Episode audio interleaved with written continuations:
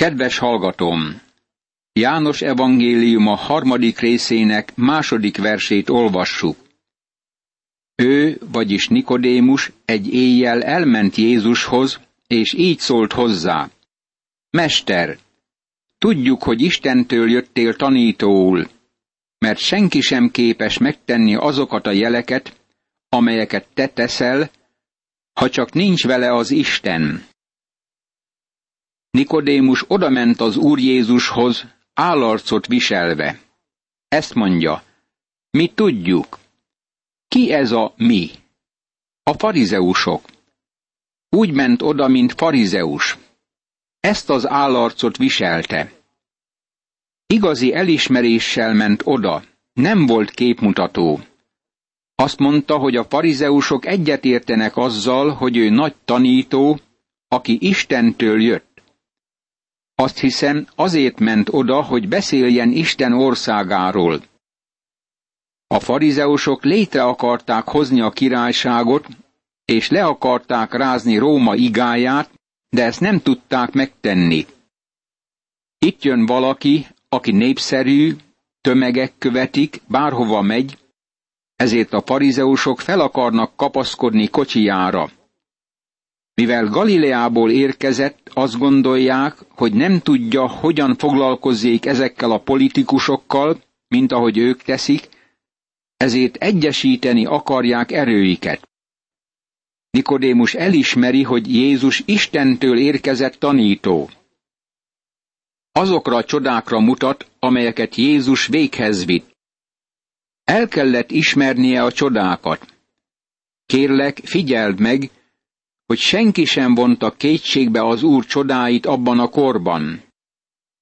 Lehet szemináriumi professzor ebben az időben, két évezreddel az eset után, és jó néhány ezer kilométerre attól az országtól, ahol mindezek történtek, és azután kétségbe vonhatod a csodákat. De nem találsz egyet sem Jézus barátai vagy ellenségei között, akik valaha kétségbe vonták csodáit. Jézus így válaszolt.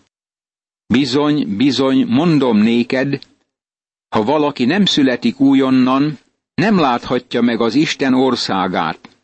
János evangéliuma, harmadik rész, harmadik vers.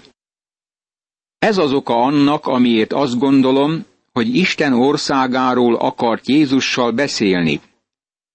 Nem látok más okot, amiért az Úr csak nem hirtelen félbeszakította őt, és ezt mondta neki. Az az igazság, hogy nem is láthatod meg Isten országát, ha csak nem születsz újonnan. Most itt van egy farizeus, aki vallásos a talpától a feje tetejéig, és ami urunk megmondja neki, hogy nem láthatja meg Isten országát, kivéve, ha újonnan születik. Ha ez az ember azért ment Jézushoz, hogy a királyságról beszéljen és annak felállításáról, akkor azt hiszem, az úr nyilatkozata eltérítette témájától. Most leveszi az állarcot a farizeus Nikodémus, de még mindig a zsidók vezető embere. Nikodémus ezt kérdezte tőle. Hogyan születhetik az ember, amikor vén? Bemehet anyja méhébe, és megszülethetik ismét? János evangéliuma, harmadik rész, negyedik vers. Jézus megmondta, hogy újjá kell születnie. A görög szó itt anothen, ami azt jelenti, hogy felülről. Nikodémus csak fizikai születésre képes gondolni. Azonnal ledobja a parizeusok állarcát, és megkérdezi, hogy ez miként lehetséges. Urunk egyáltalán nem a fizikai születésről, hanem a lelki születésről beszél. De Nikodémus nem érti, mi az újonnan születés. Nem volt lelki képessége ennek fölfogására. Jézus így felelt. Bizony, bizony, mondom néked, ha valaki nem születik víztől és lélektől, nem mehet be az Isten országába. János evangéliuma, harmadik rész, ötödik vers.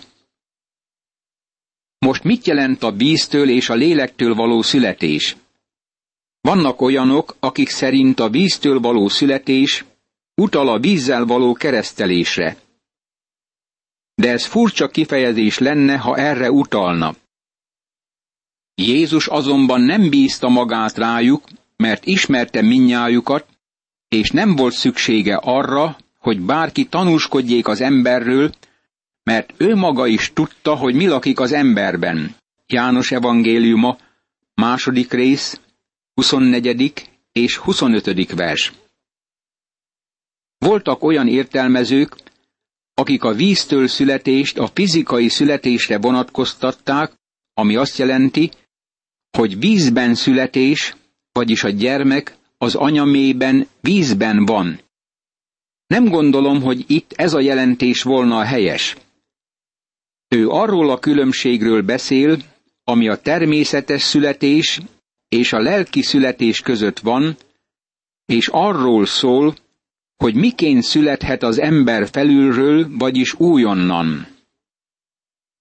Amint láttuk a második fejezetben, a víz Isten igéjét szimbolizálja. Ebben a könyvben később azt találjuk, hogy Jézus így szól. Szenteld meg őket az igazsággal. A te igéd igazság. János evangéliuma, 17. rész, 17. vers. Isten igéjének van megtisztító, megszentelő hatalma. János evangéliuma 15. részének harmadik versében Jézus ezt mondja. Ti már tiszták vagytok az ige által, amelyet szóltam nektek. Isten igéjét ismét vízhez hasonlítja. Azt hiszem, hogy a víztől és lélektől való születés azt jelenti, hogy az embernek a Szentlélek által kell újjászületnie a Szentírás alkalmazásával. Azt hisszük nagyon határozottan, hogy senki sem tudna újonnan születni Isten igéje nélkül, amit Isten lelke alkalmaz. Az ember felülről születik Isten igéje és a lélek, a Szentlélek által, aki valóságossá teszi szívében Isten igéjét. Az apostolok cselekedeteiben három kiemelkedő megtérési történet van leírva. Azt hiszem, ezek illusztrációképpen vannak előttünk. Megtér az etiópiai eunuch, Cornélius és Pál. Ez a három ember képviseli Noé három családját, Sém fiát, Hám fiát és Jáfet fiát. Mindhárom esetben Isten igéjét használta Isten lelke megtérésükben. Úgy látszik, Isten az igét használja föl a lélek által, amit Isten embere a tudtára a társának. Bízom abban, hogy a mi Urunk abban a tanításában, hogy víztől és lélektől kell születnünk, Isten lelkére utal, aki Isten igéjét használja fel. Enélkül Nikodémus nem léphet be Isten királyságába. Ami testtől született, test az, és ami lélektől született, lélek az. János evangéliuma, harmadik rész, hatodik vers. Isten nem a testet akarja megváltoztatni, vagyis amiben a földön élünk. Valóság, hogy az nem változtatható meg. Isten igéjének nagyon sok mondani valója van erről. A régi természet harcol Istennel. Mint hogy a test törekvése ellenségeskedés Istennel, mert az Isten törvényének nem veti alá magát, és nem is tudja magát alávetni. Akik pedig test szerint élnek, nem lehetnek kedvesek Isten előtt. Római levél, 8. rész, Hetedik és nyolcadik vers. Istennek nincs programja arra, hogy régi természetünket javítgassa, fejlessze vagy megváltsa. Az a régi természet bekerül a sírba. És ha az Úr eljön, mielőtt a sírba kerülnénk, akkor átváltozunk egy szempillantás alatt, ami azt jelenti, hogy megszabadulunk a régi természettől az sohasem engedelmeskedhet Istennek. ami testtől született, test az. Ez egy alapigasság. Isten nem akarja megmenteni a testet. A régi természetet új természettel akarja felváltani. A lelki születés szükséges ahhoz, hogy új természetünk legyen. Most figyeljük meg, hogy Nikodémus még mindig egy állarc mögé rejtőzik. Ő a zsidók vezető embere, de ezt az állarcot is le kell vetnie.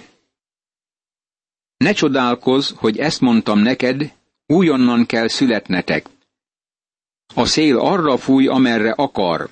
Hallod a zúgását, de nem tudod, honnan jön és hova megy. Így van mindenki, aki a lélektől született. János evangéliuma, harmadik rész, hetedik és nyolcadik vers. Jézus ezt mondja. Nem mondhatod meg, hogy a szél honnan jön, és az sem, hogy hova megy. A léghullámok és a szelek nincsenek az emberek hatalmában. A szél fúj, ahogy akar. Nem téríthetjük el, és nem változtathatjuk meg. Kísérlet történt már arra, hogy lecsendesítsék a hurrikánokat a mexikói öbölben és a Karib-tenger térségében, de eddig még senki sem tudta megszelídíteni a szelet. Jól lehet nem uralkodhatunk a szélen, mégis megmondhatjuk, hogy mikor fúj. Kiállunk az utcára, és meg tudod mondani nekem, a szél fúj. Erre azt válaszolom, honnan tudod? Így felelsz. Nézd föl a fára, lásd meg, hogy a leveleket fújja, és figyeld meg, hogy a fa hajladozik. Meg tudjuk mondani, amikor fúj a szél. Barátom, nem vagyok képes megmagyarázni neked a lelki születést. Tudom, számos könyvet kiadtak már, amelyek állítják, hogy ezt megmagyarázzák, de a könyvírók és köztem az a különbség, hogy úgy látszik, ők nem tudják, hogy ezt nem képesek megmagyarázni, de én kész vagyok elismerni, hogy nem tudom. A szél fúj, ahova akar, annak zúgását hallod. Így van mindenki, aki lélektől született. Jól lehet, nem nagyon értjük azt, ez illusztrálja, hogy miként lehet lélektől születni. Nem tudom neked pontosan megmondani, hogy Isten lelke miként működik, de biztosan megmondhatom, hogy mikor keríti hatalma alá az ő népének életét és szívét. Urunk éppen erről beszél Nikodémussal. Az Úr Jézus már lerántott két maszkot Nikodémus arcáról. Aki előtte áll, többé nem farizeus, és többé nem a zsidók vezető embere. Akkor kicsoda? Lássuk meg, mit mond a következő igevers. Nikodémus megkérdezte tőle, hogyan történhet meg mindez? János evangéliuma, harmadik rész, kilencedik vers. Most itt áll minden állarsz nélkül az öreg Niki bácsi. Ő csodálkozik rajta, hogy ezek miként történhetnek, és urunk nagyon nyíltan beszél vele. Mi is felölthetjük egymás előtt az állarcainkat, és ma sokan éppen ezt cselekszik. Amikor bizonyos tömeg előtt állnak, akkor természetellenesen viselkednek. Barátom, az állarc elrejti, hogy valójában kik vagyunk. Amikor az Úr Jézushoz jövünk, akkor le kell vetnünk minden állarcunkat. Úgy kell elé járulnunk, amint vagyunk. Aztán Jézus majd foglalkozik velünk. Éppen így foglalkozott Nikodémussal. Jézus így válaszolt. Te Izrael tanítója vagy, és ezt nem tudod? János evangéliuma, harmadik rész, tizedik vers. Ez enyhe szatíra, amit Urunk használ-e helyen. Azt mondja ennek az embernek, te Izrael vezetője vagy, és úgy teszel, mintha olyat mondanék neked, ami nem lehet igaz, mert ha igaz lenne, akkor már tudnod kellett volna róla. Aztán Jézus megkérdezi, Nem tudod ezeket, Nikodémus? Bizony, bizony, mondom néked, amit tudunk, azt szóljuk, és amit láttunk, arról teszünk bizonyságot, de nem fogadjátok el a mi bizonyságtételünket. Ha földi dolgokról szóltam nektek, és nem hisztek, akkor hogyan fogtok hinni, ha majd a mennyeiekről szólok nektek? Mert nem ment fel a mennybe senki, csak az, aki a mennyből szállt le, az emberfia. János evangéliuma, harmadik rész, tizenegyedik, tizenkettedik és tizenharmadik vers. Jézus megmondja Nikodémusnak, hogy nem fogadja el az ő bizonyságtételét, még ha neki mondja is. Aztán tovább menve bemutatja, hogy van egy csodálatos előrehaladás, amit itt János evangéliuma ír le. Felhívtam figyelmedet már a bevezetésben az Úrnak János evangéliuma 16. részének 28. versében rögzített mondására. Én az atyától jöttem, és eljöttem a világba, de most elhagyom a világot, és az atyához megyek. Ez a válasz azoknak ma, akik úgy érzik, hogy Illés és Énók felment a mennybe, amikor átalakultak. Nem gondolom ezt, mert eddig a pontig az Úr Jézus azt mondja, hogy még senki sem ment föl a mennybe, hanem hogy ő lejött a mennyből az emberfia, aki a mennyben volt. Más szóval azt mondja, hogy ő az egyetlen, aki beszélhet nekünk a mennyről, mert ő az egyedüli, aki fölment a mennybe. Igaz, már sokan elmentek Krisztus után, de az Ószövetségben, amikor Istennek valamelyik szentje, Istennek valamelyik gyermeke meghalt, akkor elment arra a helyre, amit paradicsomnak, vagy Ábrahám kebelének neveztek, Urunk nevezte így azt. Lukács evangéliuma 16. részének 22. verse szerint. Csak miután Krisztus meghalt és fölment a mennybe, és foglyokat vitt magával, akik a paradicsomban voltak, Isten jelenlétébe a mennybe kerültek. Azóta Isten gyermekének az mindig távol a testtől és az Úr előtt lenni. Második korintusi levél, ötödik rész, nyolcadik vers. De amikor Jézus e földön élt, senki sem emelkedett föl a mennybe. És ahogyan Mózes felemelte a kígyót a pusztában, úgy kell az emberfiának is felemeltetnie, hogy aki hisz, annak örök élete legyen ő benne. János evangéliuma, harmadik rész, tizennegyedik és tizenötödik verse. Amikor Mózes fölemelte a részkígyót a póznára, mert Isten megítélte népe bűnét, csak annyit kellett tenniük gyógyulásukért, hogy föltekintettek a részkígyóra. Ahogy Mózes fölemelte a kígyót, ugyanúgy emeltetik fel Krisztus. Az a kígyó a nép bűnét képviselte. Krisztus bűnné értünk a kereszten, mert bűneinket hordozta azon.